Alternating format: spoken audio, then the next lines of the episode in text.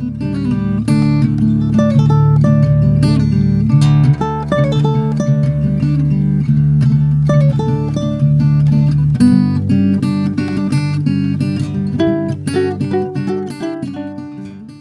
listened to some Paprika today. Oh yeah. It was good. You're talking about the um, the Expanse. Oh I kind of yeah. want to try watching the show again. We only get like a few episodes into the Expanse, I was and then so mad at how different some things were from the books. I ah, was like, no, fuck this show. I will not tolerate you and your creativity. Remember, I was so mad that that they were all perfectly waxed. Oh And I was yeah. like, you wouldn't have waxing on an ice hauler. What's wrong with you people? you have to give Hollywood its things. on ice haulers. Everyone's supposed to be dirty. Really pissed me off. Welcome to the Duke and Duchess podcast. It's that kind of show. Crack yourself a cold beverage and buckle up. We're talking about Republic of Thieves by Scott Lynch today. That's right. Chapters three and four, and their respective interludes. Yes, indeed. I'm the Duchess. I'm the Duke. Why don't you tell them our spoiler policy? Our spoiler policy is that we will not spoil anything past chapter four of the Republic of Thieves. Liz has read these books several times. I have never read them, so I don't know what's going to happen. It's kind of a conceit of our show. Kind of is. Something we stole blatantly from Unspoiled, unapologetically. We apologized. No, I don't think I did. Oh. I told them I loved their podcast. It was great. And then I stole their format. it's okay. They're doing she, she's doing quite well for herself. I don't I don't feel bad. So, next up, we're going to read the interlude entitled Striking Sparks through and including chapter six. Yes. Mm-hmm. Things are moving along. Yeah. Things are moving along. I really enjoyed reading this section. Yeah, it was an enjoyable section overall, especially the way it ended. It ended on a little zinger of a surprise. Yeah, That was I- pretty exciting. Yeah, and I had no clue. My predictive powers were quite poor. So, let's jump into this first interlude. Okay. It's called The Boy Who Chased Red Dresses. Mm. And in a nutshell, in this interlude, we have a flashback and we have Chains pitting Locke against Sabetha in a basically a sneaking contest. How come I never got to do sneaking contests? You were raised kid. in an elder glass burrow by a kindly but garrulous old thief. I mean, there's ups and downs to every childhood. I really wanted like more sneaking games when I was a kid. It's where our youngest gets it from. Yeah, like I didn't get to do enough of it. So before that happens, we have a really kind of poignant little scene where Locke and Chains come to terms with Locke's anger over being tricked. And in the last interlude that we read, Chains had run sort of a test on Locke to see if he would be able to sacrifice Sabetha if it meant saving the team. And he did do that, but he was really, really ticked off, not only at the emotional impact of thinking Sabetha was going to die, but also basically being set up with a task that he couldn't win. And Yeah. it really ticked him off. He handled it like a real 15 year old, right. but he's or a seven year old, exactly. so Locke and Chains, apparently Locke has sort of slumped around the barrow for a while and moped, and Chains finally takes him up and kind of has a, a little talk with him. And I really enjoyed this scene. It really kind of solidified for me what I like about these characters. And that's the fact that they communicate. They like talk about their feelings. And for me, that's something that's frustrating in a lot of fantasy novels. We can have really well written characters, but the relationships are often lacking. Or there's there's this kind of commonly used device where characters will miscommunicate just to sort of build tension in the plot. Yeah. And it's really frustrating to me when that happens. yeah, agreed. And that's what you thought about. You know what I thought about this week? What's that? I thought about that in the real world, a child who's abandoned at five gets horribly abused, bounced around, has catastrophic head injuries, has a high likelihood of growing up to be a serial killer. Okay. That's what I thought about this week. All right. Well, so And then I bought helmets for all of our children. God, the littlest one got bashed in the head a couple of times today too. Three times today. Three times. Oh, she's a tough cookie. Youngest of four, they're tough cookies. Well, and Locke's a tough cookie too. Because after being kind of taken up to the roof, and, and he says to Chains, I know life's not fair, but I thought you were. And Chains then kind of realizes that, oh, hey, Locke has some feelings for Sabetha, and he apologizes to him. And he says, but, you know, basically, we're going to be living together for a long time, and you're going to need to be able to communicate and you're going to need to be able to talk about your feelings. And so, once again, that's just not something that you see in fantasy novels a whole lot. You know, a parent figure talking about like emotional skills with kids, like, you know, you almost never see that in this genre. You have them like, Yeah. here, son, let me teach my papa taught me how to shoot an arrow and chop the wood and fight a dragon. But, you know, you don't have these kind of conversations between families in this genre a whole lot. So Yeah. I really liked it. And I think it's it shows the root of what I really like about these characters that I keep saying is that how they they come up with conflicts, but they talk about them, you know, and they don't they don't like avoid their own defects. Yeah. They're willing to admit and grow as people. And as a result, those defects that these characters have don't really ever feel tacked on or like they're extraneously just there to advance the conflict. No, and I would also say that the characters where you see that are the ones to me that are the most real. You know? Absolutely. That's why I think Chains is one of the best characters in the novel, alongside Locke and Jean and Bug, and even Calo and Galdo. You see this, but I don't think to the same degree. But but all the characters who sort of share that are the ones that are the the most real to me. Uh, you know, who's the last other character in a fantasy novel we see we've seen share his display some fatherly advice along the lines of how to share emotions and and uh, communicate. I, I Ned know. Stark. Ned Stark, you're right. Chains definitely has some Ned Stark vibes. I mean, more like dirty old man version of Ned Stark.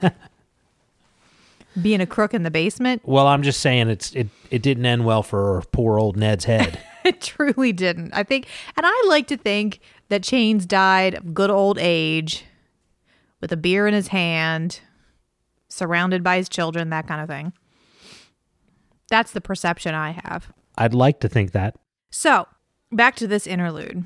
After Chains and Locke kind of get to a place where they're okay with each other, we have a scene where Chains sets up this contest. He pulls all the kids together, and right after he's told Locke that, oh, hey, you need to be better about handling yourself when you have a conflict, he tells the kids that they don't have enough conflict. Yeah. They don't fight enough, and he's going to set them up against each other to see how well they do in a contest Yeah. because they're getting too good at just duping regular people. So he sets Locke and Sabetha up on this little test, basically, where Sabetha is to walk the length of a square holding a basket with four balls of silk. And Locke's job is to sneak up on her and get close enough to see what color those balls are without letting Sabetha see how many buttons he has on his waistcoat. And this just so sounds like something you would make our kids do Right. it's just so random and arbitrary. I remember we were getting ready to, to go on vacation and we were they were still pretty young. We were taking them on a plane for one of the first times and we were nervous about whether they were going to go to sleep or not. And so you paid them a quarter for every lap they Oh. ran around the house. Remember? We Yeah. ran out of quarters. yeah. Those kids can run some laps. if When properly motivated. in it. anyway, sorry, sidebar. The best line I think of this entire chapter that I loved is when Chains tells them that they are going to be pitched against each other. Calo says, "I volunteer to be hit, to hit Sabetha, and I volunteer to be hit by Locke." Yeah. You miss that that comic relief of those characters. yeah. when they're not around anymore. Anyway, Sabetha heads off. She's got a plan right away. Locke has no idea. He's just kind of like, well, whatever will happen, will happen. And they have the contest. And Sabetha's clever plan involved getting two decoy girls wearing the same dress, carrying the same basket. So I love this because for me, I'm like, oh, that's really clever. Yeah. And nothing disappoints me more in a novel when a character has been built up as being really clever, but then they don't actually do anything really clever. Yeah. Do you know what I'm saying? Oh, I know. Like it's like that that tell, but they don't show me. Yeah, see episode they- six. Yes, indeed. I think it was six where we started to really go down that road. Right. Oh, yes. The girl who's just so smart, but she doesn't actually say anything smart. yeah. Yeah. Everyone's just like, ooh. Anyway, Sabetha's been built up for three novels now about how smart she is, how clever she was, how charming and good at everything. So it was nice to be like, oh, hey, she actually, that's pretty smart. Yeah, absolutely. And she almost is able to win, but Locke, in a moment of desperation, as these three girls are converging on him to see how many buttons he has, decides to pretend to start being sick. And he bribes a guard to carry him out of the situation. And Sabetha, at that point, ditches the contest because she thinks he's really in trouble. Yeah. And she comes over and also bribes the guard, at which point, then Chains come, uh, comes over, also bribes the guard to get them all away. And he declares it a draw, but it's something very important happens in that Locke realizes that Sabetha cares about him Yeah, as a person. Yeah, it was interesting to me to see how Sabetha had this really clever, cunning plan that took, you know, a great deal of forethought and pulling together a bunch of resources in a short period of time. And Locke just went out there and just, you know, improvised because that's what he does. You know, and with no plan and in a moment of desperation, you know, he pulls something off. But it was Sabetha's soft spot for Locke that ultimately costs her the chance to win the contest. So we see at the at the end of this section, we see that they're going to be in a contest again, and obviously we'll talk about that in more detail when we get there. So then we have an in, what's called an intersect.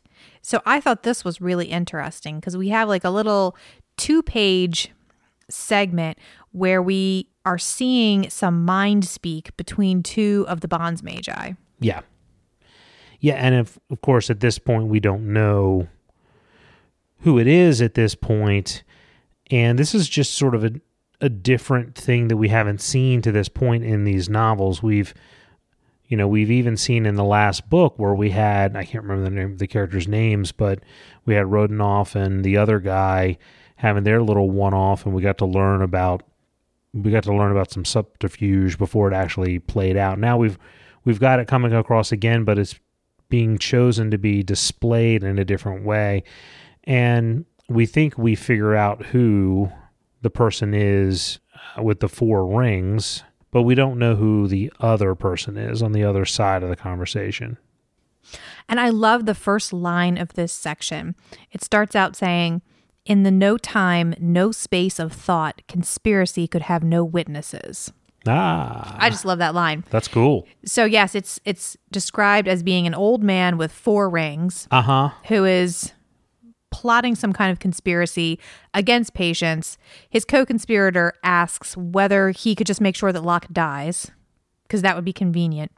Old man four ring, it doesn't want to do that. He's afraid of Patience. And he also says, She didn't choose Lamora just to boil your blood. There's something about him you don't understand yet. And whatever this something is, it's deeper than the five year game, and it's too sensitive to even be talked about in mind to speak. Hmm. So, I don't know. What was your take on that? He's shrugging at me. I thought you'd have some wild theory for me. No, not about that. Not about that. No, I mean I I feel like there's all kinds of things we don't really know about Lamora. We know he has some sort of secret name, you know, but I I don't feel like there's enough evidence to be able to really draw any conclusions beyond wild ass guesses, Right. you know. So, I mean, it seems to me that it's the falconer talking to Cold Marrow. Hmm. Very good speculation. All right, chapter three is called Blood and Breath and Water. And in this chapter, basically, Patience and her associates heal Locke very unpleasantly. and they lay out the details of their assignment and they answer some questions. So they start getting on a boat, another boat. There's only a little talk of tacking. Yeah. So we meet one of Patience's associates. His name is Cold Marrow. Damn, why where do they get these good nicknames? He's got some great names. Like, Man. you know, Scott Lynch, if you're listening, would you give me a nickname? I've wanted a nickname my entire life. Always wait a wanted minute, wait one. a minute. I'm channeling something. Damn it. I f- I'm being spoken to. It's Scott Lynch. He's he's coming to me, and I monkey pants. That's your nickname. Your, your new nickname is Monkey Pants. Try again, Scott Lynch. If it was Scott Lynch, you can never tell in the no time, no whatever of thought talk speak, a Bob. So anyway, Cold Marrow. Now listen. so we know there's somebody who is, you know, conspiring and is involved with Patience and then we instantly meet an old man with four rings Right. and his name is Cold Marrow. Right. S- s- It's almost hmm. bone chilling. I would say it's a little on the nose, but it's full of cartilage. He also has one eye. And he thinks tacking is quaint. Oh, one eye. I've got a one eye too. I see what you did there. That's a penis joke. gotcha. Yeah, I'm I'm with you. I have genitalia. God. so they're on this boat. Sidebar, their old cat shows up. It's a um Weirdly. yeah, that yeah, that was cool.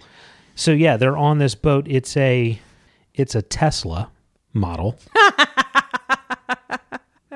Runs on a private wind. Yeah, it does. And there was some poor unfortunate lady on a bike who was cutting across the ocean and it just ran her down. it's probably too soon to make that joke. That's probably too soon. yeah. But there's a big deal made of the fact that these Bondsmagi are powerful enough to create weather. That's a new talent that I'm not sure we knew that they had. Although I think we saw the falconer raise fog. But they're hmm. they're able to control the weather enough that the boat will just go where they want it to. Yeah, and it doesn't seem to really take a whole lot of effort on their part to do it. Right. And they they go about preparing for the ritual and it's kind of a protracted preparation and we have the old magic is going on trope of whatever you see whatever happens you must not interfere you know Which makes you beg the question why allow him to, to observe? Hey, you know what there's many questions we could beg but But- we just need to Because you need a camera in the room. Exactly. Exactly. So there's lots of prepping, there's lots of like cutting of hair and making effigies and all of that. They painted his toenails the colors of the rainbow. So basically, He's a pretty little girl, pretty little girl. Shave him. basically what they're going to do is move the poison's malignant power to the effigy that they have made. They made a mommet of him, Yeah. basically. And it's hella awful. But we finally get to see some fucking magic. Am Yeah. I right? Absolutely. It was pretty cool. This scene was pretty cool where they actually do the ritual. They have like this this sort of quicksilver like substance called Mm-hmm. dream steel. It's all over him in this pattern. There's all this like Dream there's, like, steel. Dream steel. Yeah. That was my eighth grade shred metal band. Uh, see, that's my. That's I was gonna Yours say. too. Yeah, it was my it was my mid mid nineties new metal fusion band. Yeah. Math rock.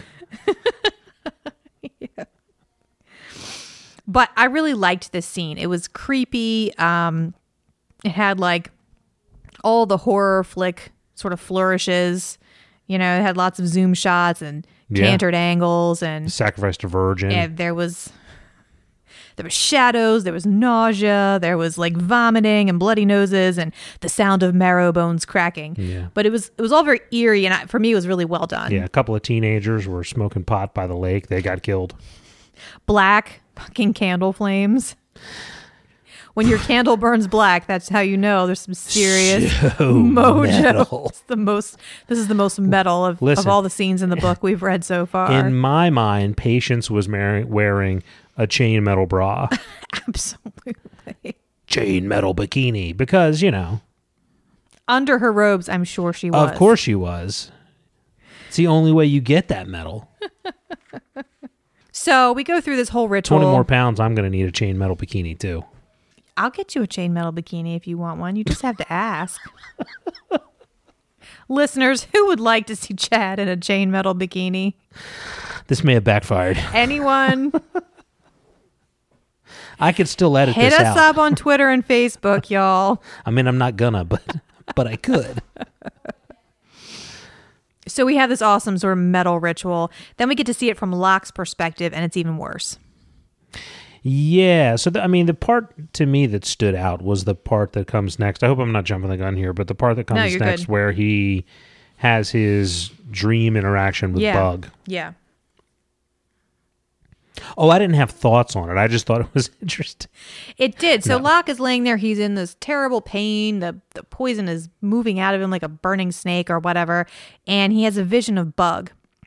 Bug looks hella creepy. He's got black eyes. He's got a crossbow bolt stuck through his neck still. Yeah, yeah. And he tells Locke that he's stuck here. He can't move on to the next place in the afterlife. He says, When you die, your sins are engraved on your eyes and the when Locke looks closer, his eyes are all black, but he can see that it's lines of tiny. It gives me goosebumps even talking about it, lines of tiny black script over his eyeballs. They they engage in this sort of Locke mini theological debate where Locke Yeah. says, "No, that's not what happens. Like I'm priest. This is what this is what I was taught." And uh, Bug's like, "Well." Okay, there's nothing left to do but see which one of us is right, and you'll find out eventually. And then Locke wakes up.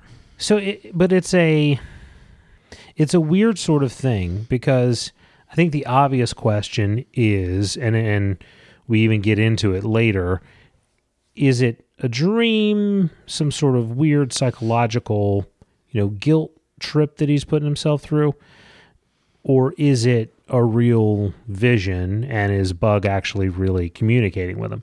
Because it poses, I guess, a couple of different questions. If you if you take it that it's real and not some sort of weird, you know, manifestation of all of what the hell's going on in the trauma in his brain, but you take this to actually be Bug communicating, then it, it could mean a couple things. It could mean that everything that Locke believes about the 13 gods is wrong, meaning that or I guess further, I should say that there there aren't gods. That this is just what happens. But the problem with that is that if it is just sort of this atheist, there is no God reality, then where would the metaphysical power come from for Bug to come back and talk to him? So that doesn't seem to really be a, a possibility. The other possibility is that the gods are real. There is some sort of metaphysical power out there, but they don't give a shit. The classic watchmaker Yeah. scenario. Yeah, yeah. So I feel like that's interesting in light of one of the things that we've speculated on, which is that part of what makes Locke sort of unique is his relationship with the Crooked Warden, which gets him out of all kinds of crazy situations when he seems to put his faith in the Crooked Warden. And we we found, albeit sort of circumstantial, but lots of evidence for that. But I like that for the first time in this series of novels, we're getting some depth into these, you know, sort of cosmic mysteries of what's going on in this universe. So, so that that's why I said that this whole section with Bug was interesting to me. Yeah, and there's this interesting theme emerging of justice versus mercy. And it's not the first time it's been touched on in these novels, but over this section, we really see it becoming prominent. You know, I don't think it's any coincidence that in the last interlude, in the interlude where Locke is chasing Sabetha through this square, mm-hmm. we're sort of briefly introduced to these priests of Morgante. And Morgante is the city father. He's sort of the antithesis of the unnamed 13th. Yeah. He's the god of order, hierarchies, and harsh consequences. And he's the patron of executioners, constables, and judges. Yeah, it makes sense. Sounds like a real dick, to be honest. and He's Locke, the Joe Arpaio of the gods. right? So the glimpse we have of his priests is they're basically whipping a prisoner, calling blood for rain. So they have this whoever's serving his term, and you can go up and pay money, and for every coin they'll they'll whip this guy. So that's what Morgante is all about. So we have the god of we're introduced to this and told a little bit more about this god of order and and harsh consequences. And now we see Locke practically on his deathbed, he's presented with a vision of his worst fear that he somehow led his apprentice to an afterlife of torment and failed him as a priest. And I think it's really significant that we see Bug here and not Calo or Galdo or even Chains because Bug is the one that he felt the most responsible for. yeah.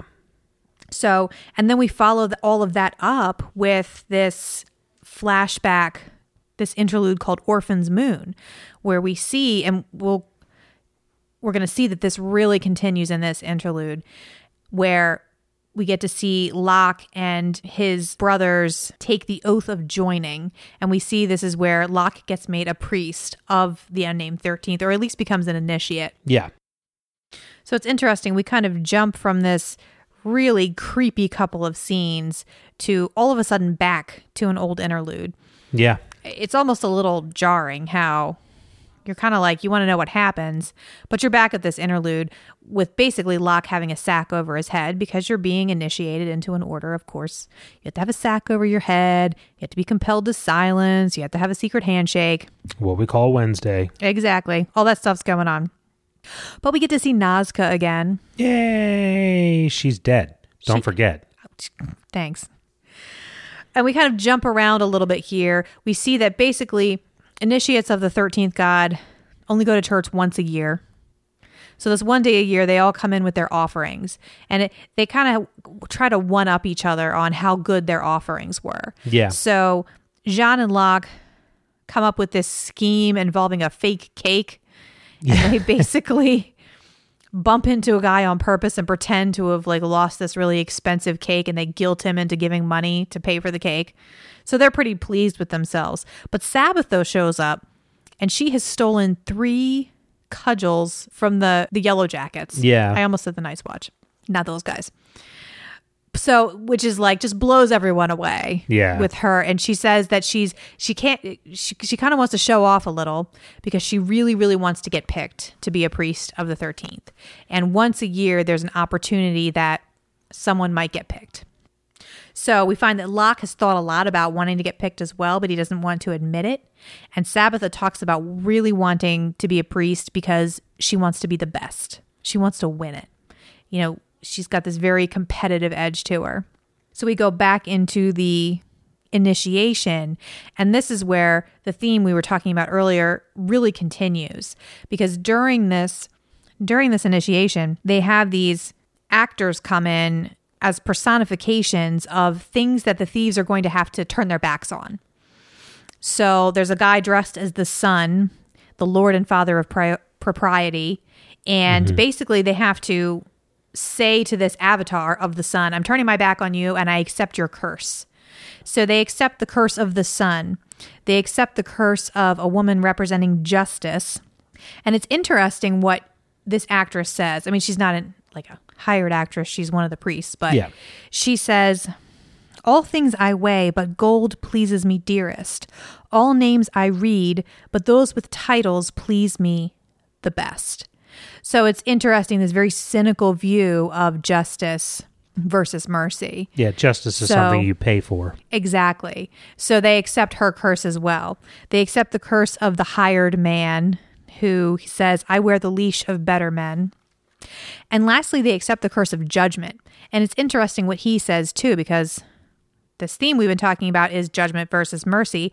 He mm-hmm. says, I am mercy refused.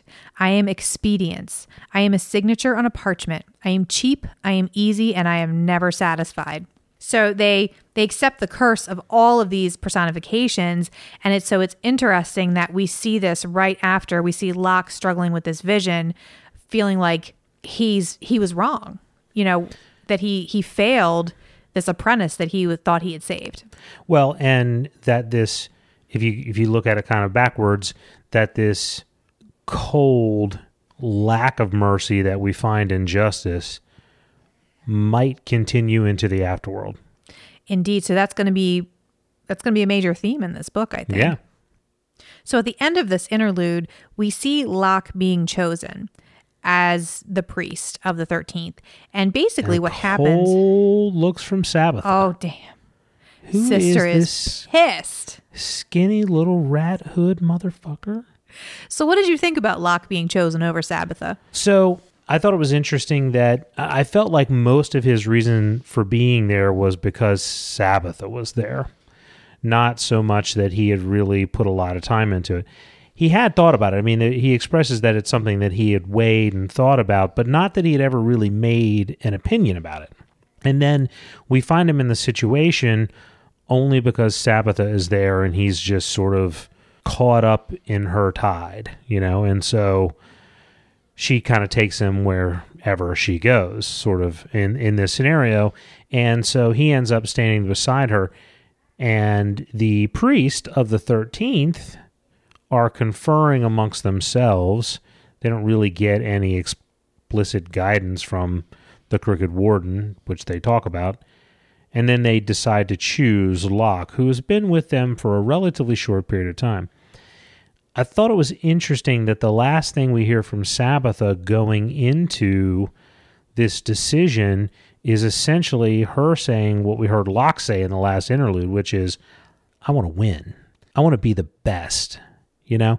And we don't know a great deal about these religious institutions, not not to the depth that we you know that we do other things, but when's the last time you heard a priest of any religion say, I really want to be a priest because I want to be the best?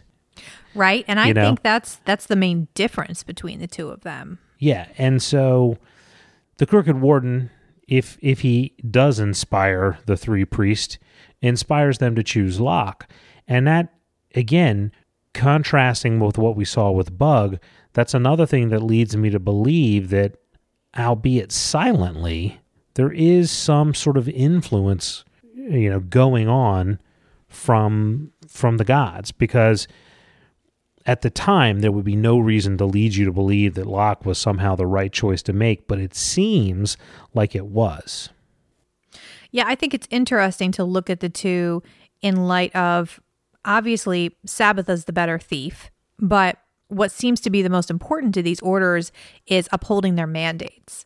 And so they have to look at which of these two would be better at upholding the mandates of the 13th, which is that thieves prosper and the rich remember. Mm-hmm. And of the two, I mean, you have Sabetha, who is a meticulous planner and excellent at everything she does. But then you have Locke, who has just this unabated love of stealing and really a deep sense of justice as far as sticking it back to the rich and making sure that they don't get too comfortable where they're at. And Yeah. Sabetha sort of doesn't have that that we really that we've see. seen. Yeah. We haven't spent a lot of time with Sabetha, so we make these statements off of the little tiny bit that we know. But it's interesting because we know of the time we've spent with Locke in the previous two novels, his piety is never in question. Yeah, never. He definitely believes in the 13th. He's he's devout, he's devoted to his faith. Absolutely. Yeah. So, in retrospect, we can see that he made a really good priest. Yeah. Mm-hmm. So, chapter four is called Across the Amathel. Basically, we start off with Locke not being poisoned anymore, so yay. And glowy fish. And glowy fish. Yeah, right? I like I like glowy fish. This scene so reminded me of Mat Cauthon being heal- healed from that bad mojo cursed ruby. Oh yeah. Do you remember that in Wheel of Time? Yeah, yeah. And then afterwards, he was really, really hungry, but for Mat Cauthon, it lasted for like three books. I think he was really. It was like a major part of his character was eating three chickens at a time. His emo phase was a lot longer. It was long. It was like, but he got it out of the way early in but the there were no glowy fish, and I really like glowy fish. yeah, glowy fish are pretty cool. That's that's kind of my jam. So, kind of back to what you were saying earlier, is very similar to what John says to Locke when he tells him his vision about Bug. Yeah. And John is basically like, dude, no. He says, we have a duty to accept on faith, but also a duty to weigh and judge. If the gods wanted credulous idiots for priests, why wouldn't they make you that way when you were chosen? He's Or basically choose like, somebody who was more of a credulous idiot to begin with. exactly. So he's basically like, dude, you're overthinking this. I've had some weird ass dreams. I've had some weird ass dreams. You know, none of them have come real yet. So, So then we get into the Q&A section of the books. yeah. Which can I say again? I just think it was so clever that um, Scott Lynch worked it in a previous part of the book where Locke makes part of his agreement that he gets to ask her questions about how things work, so that they can now Patience has a reason that she has Yeah. to sit down and kind of explain all this stuff. How do I make this Q&A work? right? Exactly. First, it's like, how do I dump a shit ton of exposition? exactly. You can have a Q&A. How do I make it seem like it's actually part of the story? And you know what? It works for me. So Patience comes out and uh, she's like, all right, all right, taking questions. so the big question, the main question is first question is, why do you take contracts? And the answer is basically to make money. Duh. Because the money's still useful. And the, the question behind that question, of course, is well, why don't you guys just take anything you want? And uh, I- I think Jean says, You're scheming skull fucking bastards. Why don't you just, why bother with all this rigmarole? Well, it's it it's sort of interesting to me. We and we talked about this a little bit last time, but Jean and Locke are really going on their experience to define the Bondsmagi. They uh, we hear like two stories from chains that are like ancient history, not a lot of perspective, third hand, and then we have the experience with the falconer. And therefore the rest of them are motherfucking bastards. Like that's it. Without putting any possibility into the fact that maybe the guy that you encountered was just a huge asshole. Maybe he was just a huge prick. Now, I'm not saying that we should, you know, consider them fucking Santa Claus, like, but I am saying maybe hold your damn opinions until you have a little bit more evidence. Because right now we have one data point, really. That's a good point. I would counter that we don't really know what other stories they've heard about the Bondsmagi. We've had it related. The first story that they heard about them uh, was the story of Theron Pell, obviously, Correct. where they rained fire down and destroyed an entire city instantaneously, pretty much, which is pretty drastic. But we, we don't know what other stories they've heard about them. They're pretty universally feared. We know that it's it- pretty much granted that you don't mess with them. And Locke and John are probably some of the only people who ever have. So it, it is interesting to see how adamantly rude they are to any Bondsmagi near them. Yeah. And in fact, when two Bondsmagi come down to try and help Coldmarrow and Patience as they're healing Locke, and they end up collapsing unconscious on the floor, and um, Jean's like, "Are they okay?" And uh, Coldmarrow's like, "They have names," and John's like, "I don't want to know their names. Yeah. now, to be fair, what if I call them asshole one and asshole two? to be fair, now that I think about it, there are some other data points that we have. We have what happened in the market in Tel Verrar, which was badass, but also some cold shit. And they did everything they could at every turn to sabotage their their plans. Well, not only that, but they're kind of indirectly responsible for them being poisoned Yeah, in the first correct. place. Yeah, correct. So there's a couple data points. So yeah, so a There's few data points. Yeah. Kind of reason for them to think that the Bondsmagi are a bunch of dicks. But, But- it turns out that they aren't They're not unified. right. They're not as unified a block as Yeah. previously assumed. Yeah, well, which uh thank God because when you get a group of people who all act the exact same way, Aes Sedai, it's really fucking boring. There were factions in the Aes Sedai. They had like Yeah, eight but different colors and stuff. but they all acted the same goddamn way. with their noses in the air, and their arms crossed beneath their breasts, Sniff. sniffing. So then they get into something which we've speculated about in the past, which is why don't you guys just take anything you want? The way Locke puts it is you're scheming skull fucking bastards, basically. So why don't you just proclaim yourself emperor? Mm-hmm. And basically, Patience says most of us find it starkly ludicrous that the height of all possible ambition for the ungifted must be to drape oneself in crowns and robes. So basically, we're too good for you. We're beyond the realm of. Yeah, I mean, I actually find that a completely valid point. It's sort of like if we found people in the world today who had some sort of weird, incredibly powerful thing like that, we would assume that their ambitions would lie in, a lot of people would, in like making money. And if they came to us and they were like, why would you assume that like that it's only to you guys that like money is the end all be all? We have other ambitions and things that are more important to us. And that would completely upset you know, sort of the the whole their whole world in terms of what their priorities are and what they would want to pursue. So that argument makes sense to me. Well, although it turns out that there is a schism among the mages over this very issue. And apparently there's a faction that want to become emperors. Basically feel like the ungifted can't rule themselves. They're a bunch of idiots. Look at them. They're cows. You know, we we need to get in there and take over the world. Now listen, how many cows have you seen holding civil wars? Okay? Enslaving other cattle? It doesn't happen. Just saying. Think it's kind of an insult to cattle, Who's the barnyard animal here? right? Really? So we find out that this faction who wants to become king of the cows is not the one that Patience is part of, Yeah. though her son, the falconer, was very popular with them. We find out that this is the faction that's been wanting to mess with them, and that Patience allowed them to do that so that they could vent some of their frustration, so that they wouldn't take it any further. The next question that Locke has for her is if you're so moral and stuff, why do you still kill people? Yeah. basically. And the answer is, well, people still need to be reminded not to fuck with us.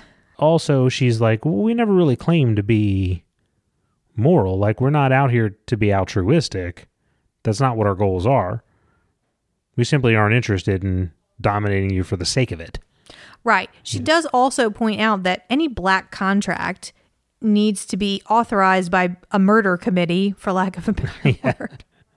our murder committee is very fair it's very unbiased And then she lets them use her pensieve, which is a Harry Potter joke. You won't get it. okay i was like what to look into her memories and they get to actually see the the meeting where they decided to take the Grey King's contract. yeah This part was pretty cool pretty groovy because we get to see again this is the heart of the sanctum where all the mages are are congregating and they're debating and we get to learn a lot about them in this little short scene. Yeah, I also thought it was another clever device to sort of show, you know, to get a way of showing that other perspective and learning about things and giving you some exposition in a way that doesn't seem heavy handed or just, you know, randomly dropping you into this place for half a chapter. You know, so I just thought it was pretty cleverly done. So a lot of things were interesting here. We have a couple interactions between Patience and the Falconer. So the memory starts with her walking into this meeting room and the Falconer is sitting there. And we learn that the mages are structured basically you have four archmages and then you have six or so speakers who are allowed to try and sway the room.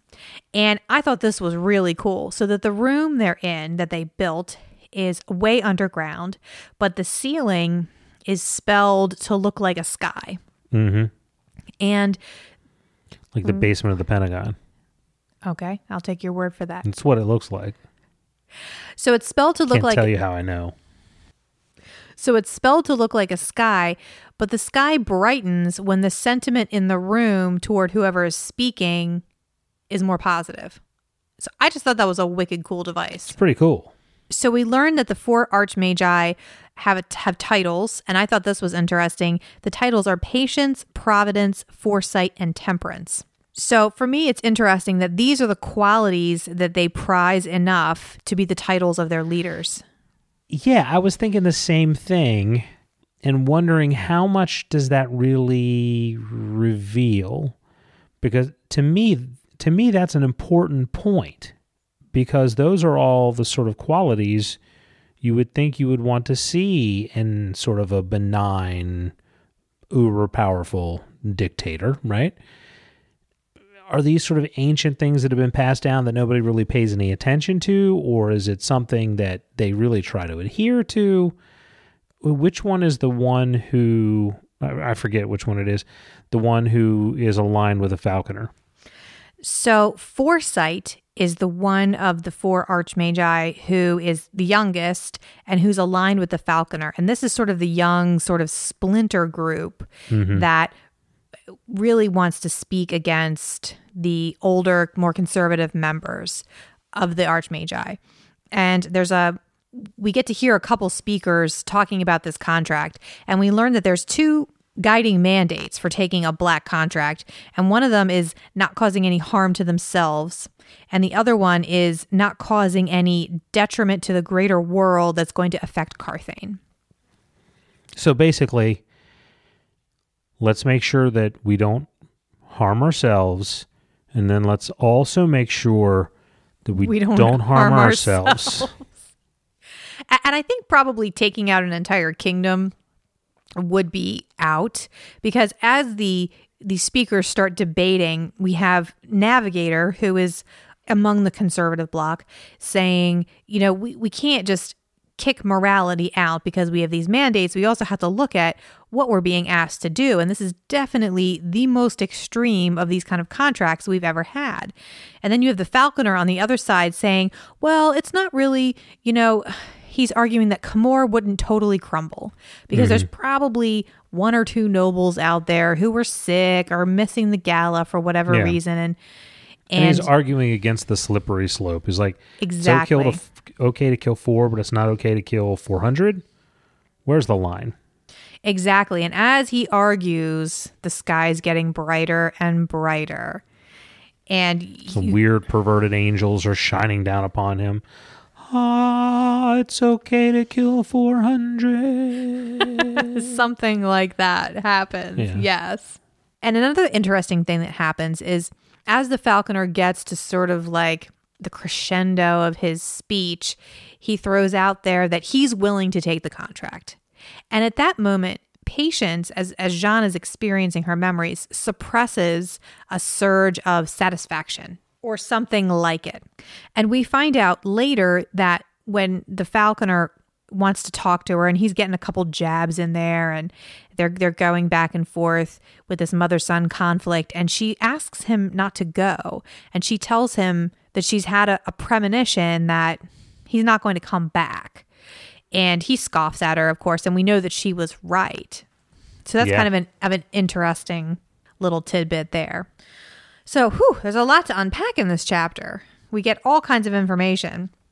Outside of the memory, they all come back, and Locke asks Patience why she and the Falconer don't get along. And it's really kind of heartbreaking. Yeah, it is.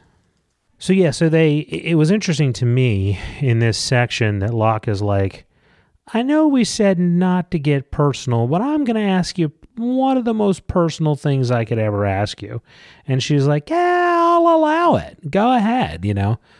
So that was, I'm not quite sure what that means yet. But anyway, so the story here goes that when, so Patience was married to a man who was ungifted.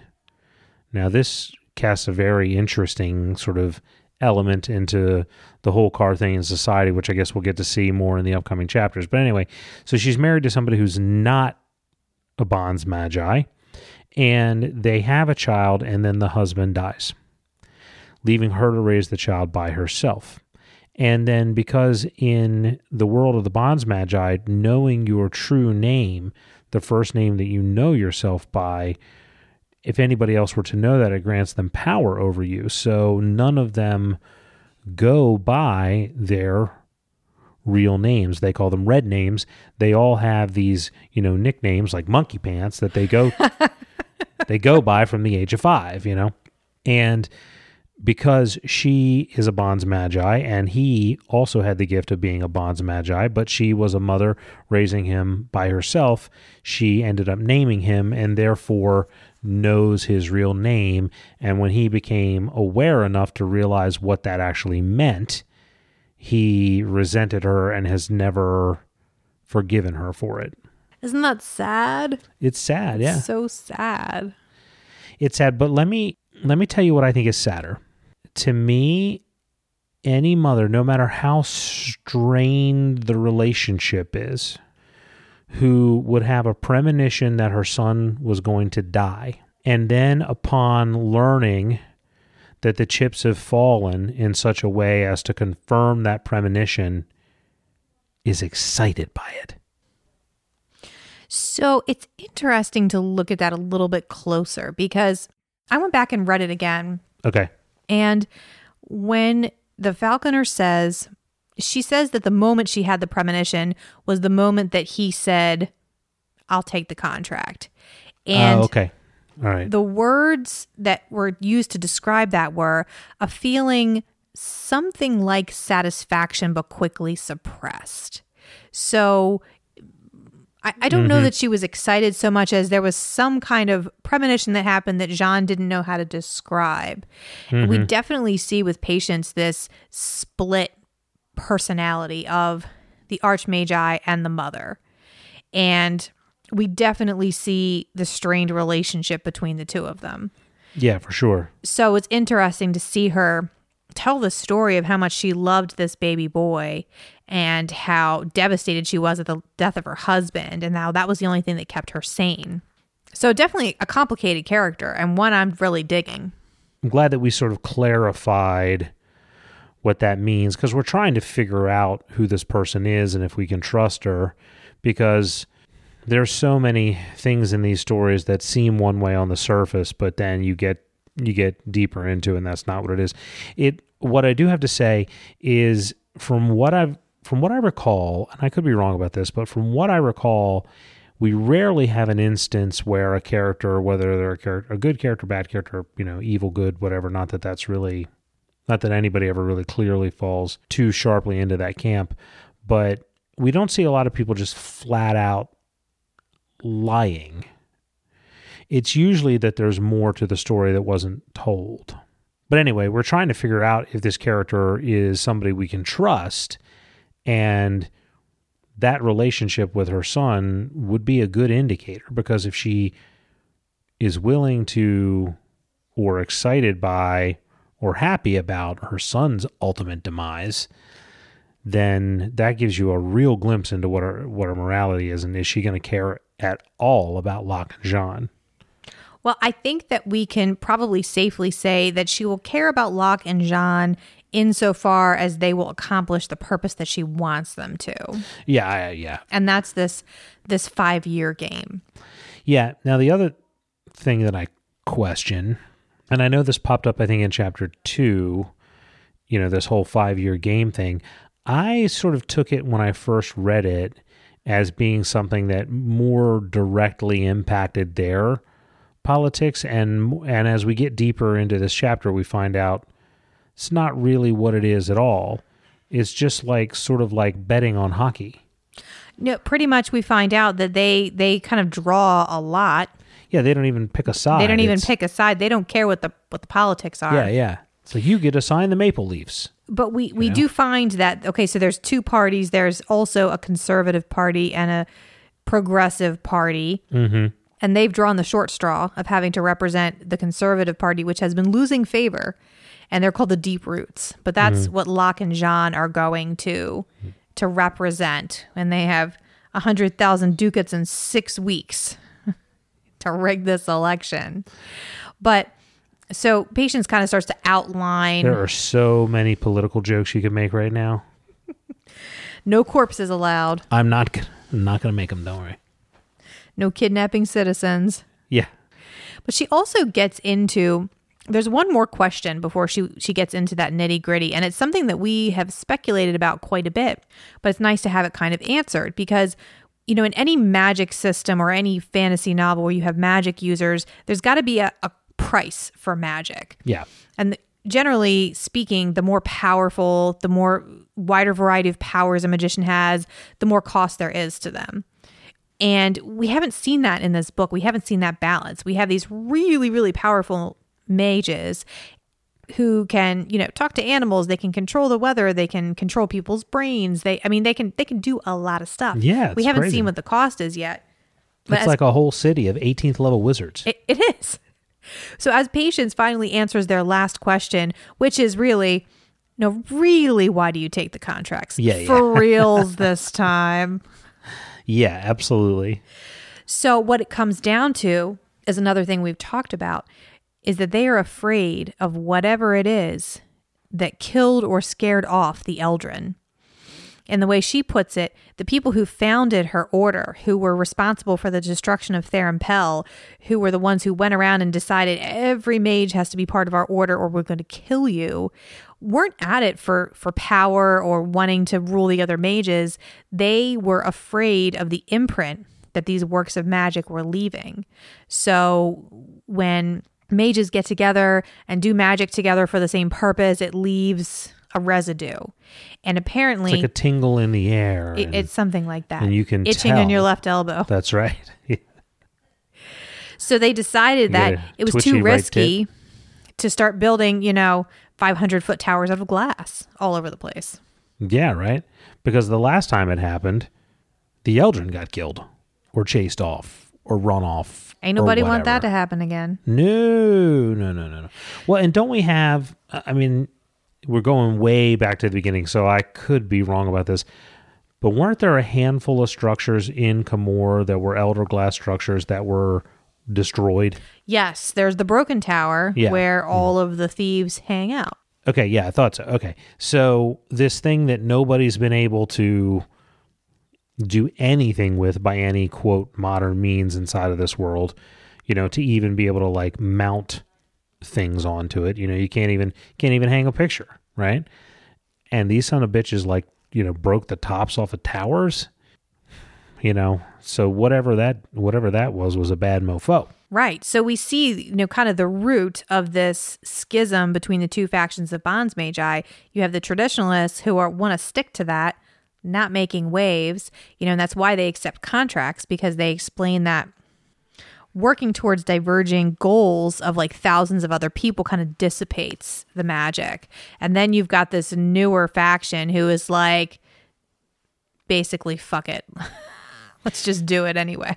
there's one thing you have to think about if that really is your goal right is to is you don't want the same fate to befall you as what bef- befell the Eldren right is that the magical feats that you're talking about right now are like you know a chicken compared to a human. Like the Eldren society was so much further along on their civilizational development and the feats of magic that they would have they would have had to have been using would have been so tremendous that anything that's being done now is a a match light against the sun in comparison.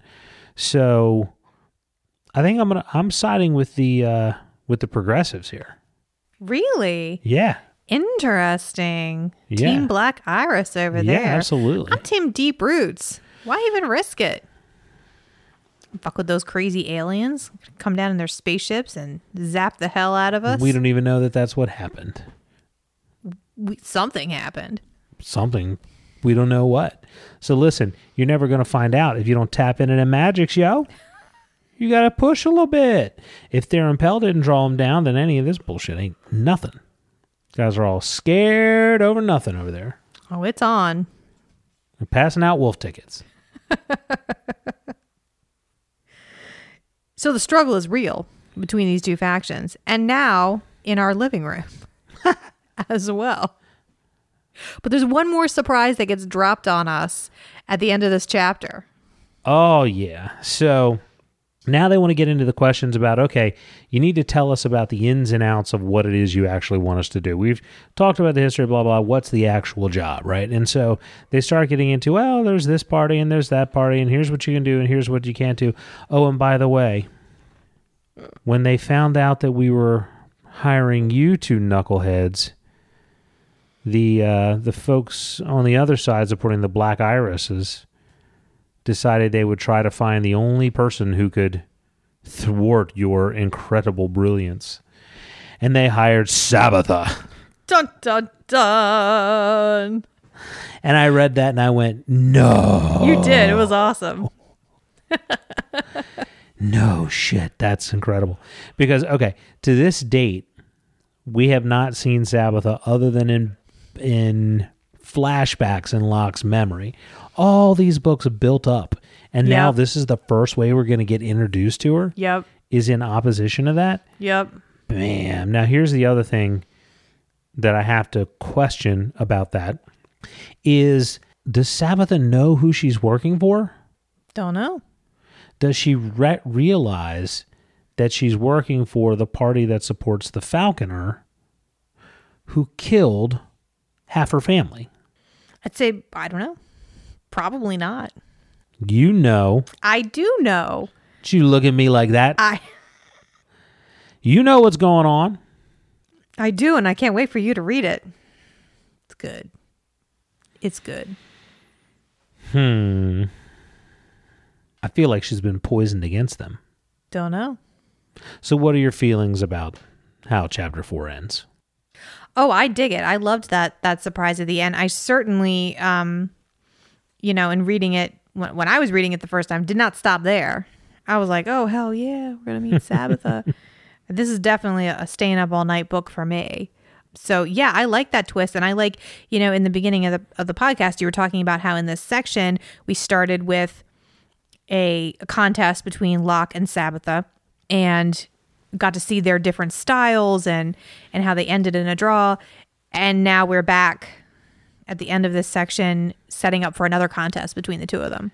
Yeah, and that and that's interesting to me. It's great the way, by the way, good job the way you kind of carved that out because we begin and end, you know, really sort of, um, you know, bookending uh, this section with those sort of contests, right?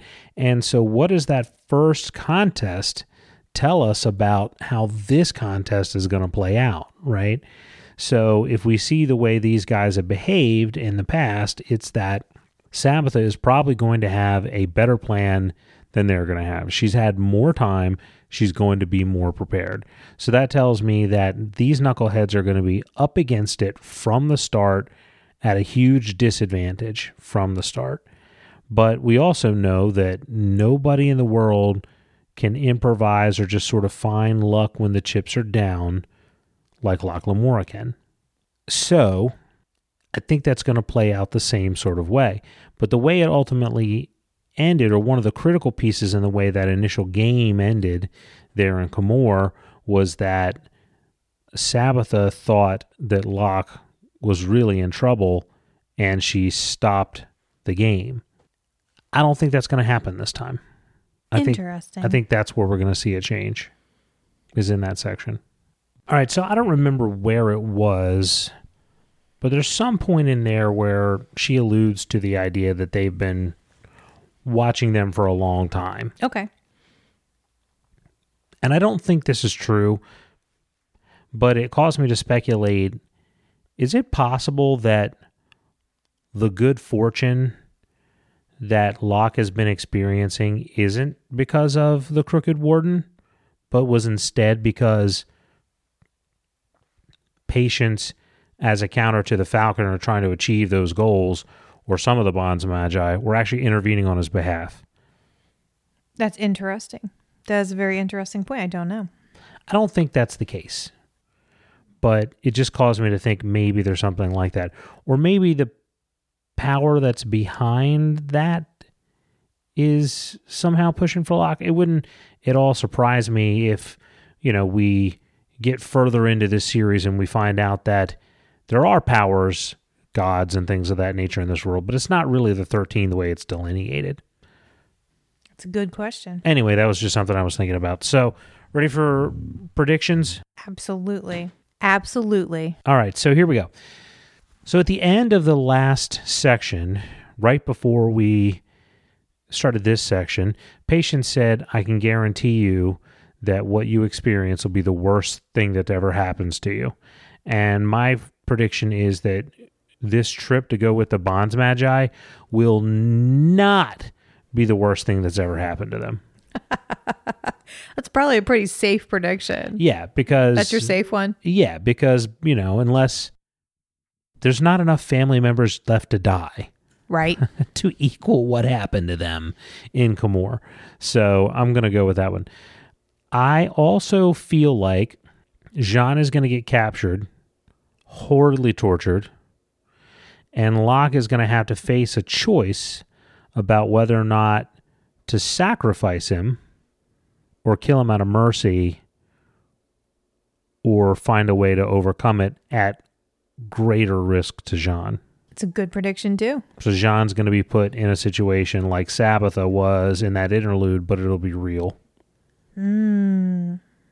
I also think that Chains is going to get beheaded by Ilyn Payne. and I think that there's nobody in this book who's going to get a blowjob at any point.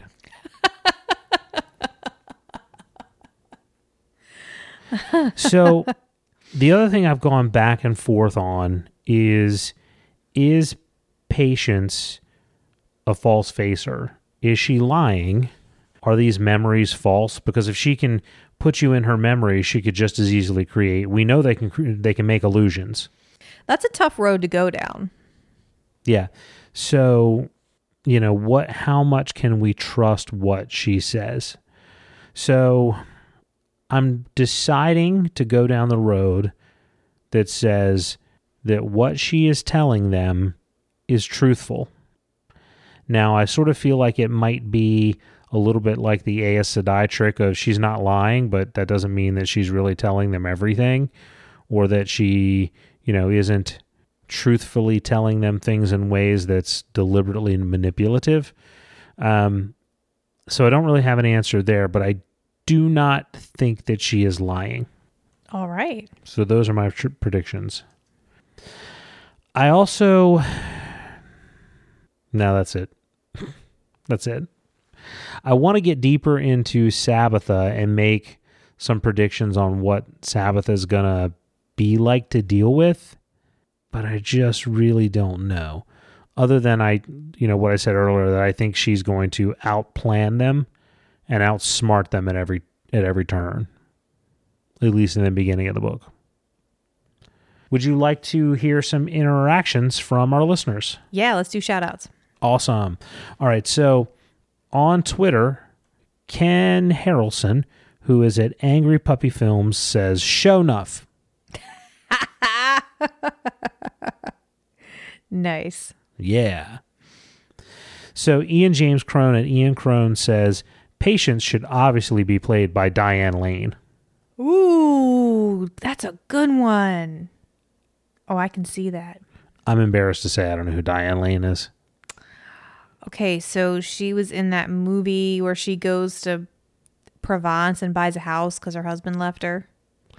She Sounds rides around on a, on a Vespa. Sounds familiar.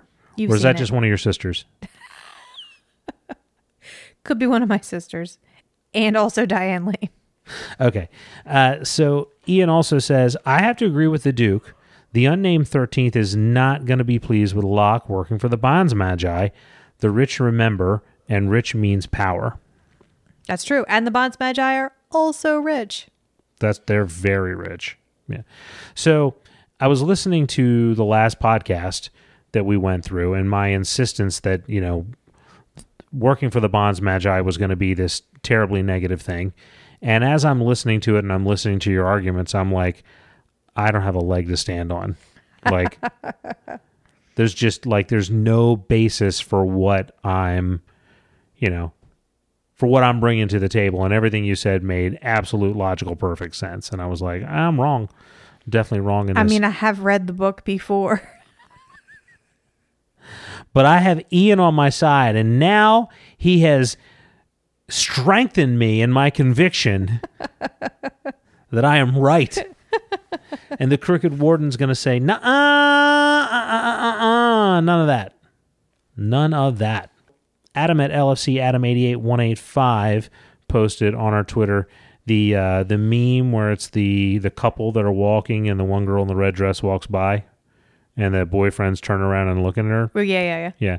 And, you know, the current girlfriend says, all the books I'm supposed to be reading. And the girl who's walking past says, uh, Kingkiller Chronicle reread. Mm-hmm. So I thought that was funny. I know them feels. Am I the only one who thinks that the girl he's already with is actually more attractive than the girl he's looking at? You're talking about the actual meme. Yeah.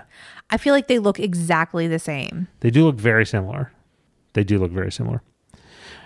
So on Facebook, Daryl Mansell, Seed at Seed Delicious on Paprika, says, I'm taking your comments on Lost as a was a blatant disrespect. It is a wonderful show.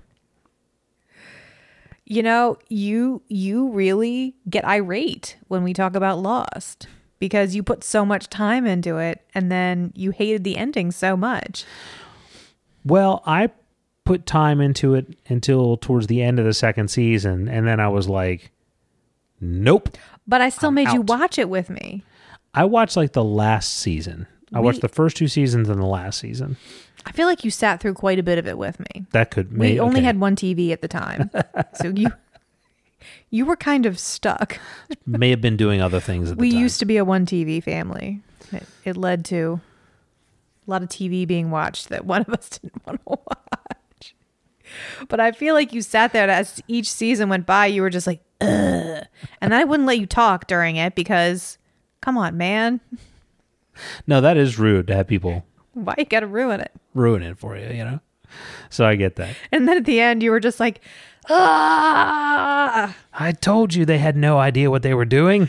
I mean, I for me, I I dug it enough. Like, I went there with them. It was it was all good. they had no idea what they were doing. anyway, moving on, moving on. That's funny. So Daryl also posted what has been one of the best things to happen to me in the last several weeks. He posted the the picture of Gordo the Elder. That's definitely going to be our new um our, our mascot. Oh my goodness. That's I I mean, this is exactly what was going through my head. Yeah. And then Eric on the Facebook group page, uh, I forget what the exact word for this is, but he made this like the tricolored poster, like you Uh-huh. would see like Che Guevara on, you know, and it said the words chillax at the bottom. Uh-huh. And I was, oh my God, it's just, That's pretty great. I mean, you guys are great. That's that's the best. So we also had a comment on Facebook from Laura Weston, and she said, "This is a little bit of a long one. I'm gonna, but I'm gonna read it." She said, "Hey, I found your podcast because I was reading Name of the Wind, and I hate Kvothe. I was looking for. Now hold on, calm down. Give. I hear you in podcast land. Chill. Listen, with the words of our immortal mascot." Chillax. Chillax. I was looking for a podcast talking about the book to see if anyone agreed. You didn't. But I loved your discussion anyway. While you didn't change my mind on him, you did make me appreciate the book on other levels that I had missed due to my single minded dislike of Kvothe, so thanks. Also, I don't think I'm doing the podcast right. Instead of reading Wise Man's Fear, I just listened to you guys talk about it. Using you two as a filter made Kvothe much more bearable. Then I just got lazy. I like Locke, but after the prologue, I just gave up and listened to you guys describe the books to me. That's amazing. Listen, if that's how if that's how you want to do it, more power to you. Absolutely. You know what you want to invest your time in. and it's in our podcast, and that's awesome. I love it. That's great. We're like we're like the Audible books, but more summarizing and dick jokes. dick jokes. Yeah, exactly. That's what we're here for. So Da Babalina says, "Oh, and can I just say, yay, we're back on a boat." right. Very little boat talk. I feel like there was a lot of restraint there.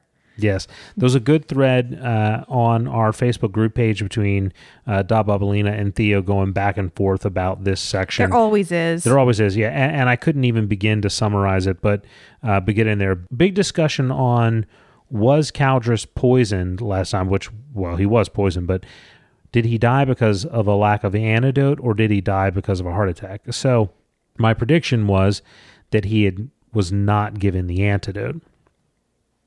It's very clear, given the way this book opens up, that that is not the case. He died of a heart attack.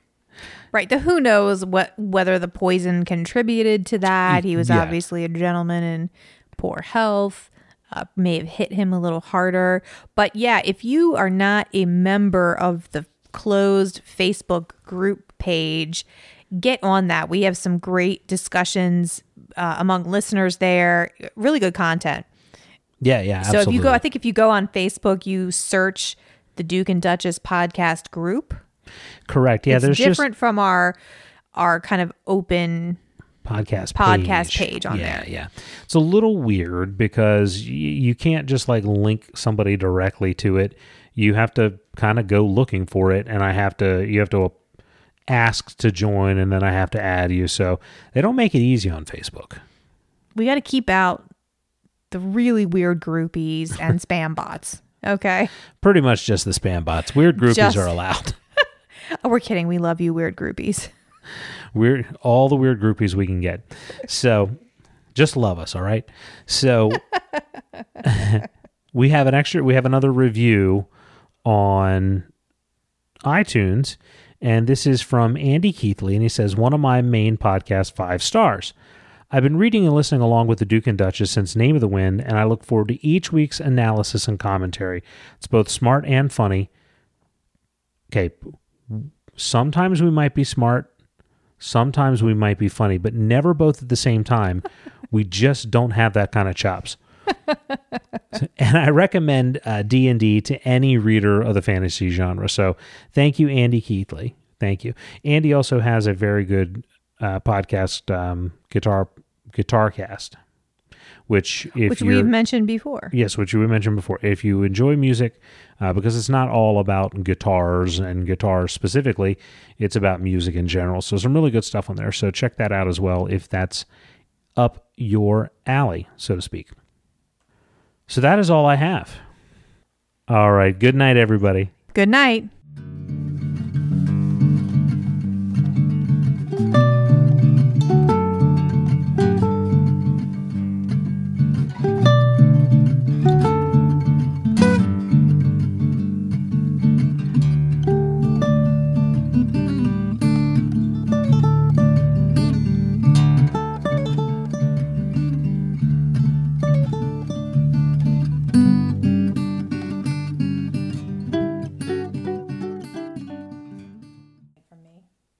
Yeah, they do.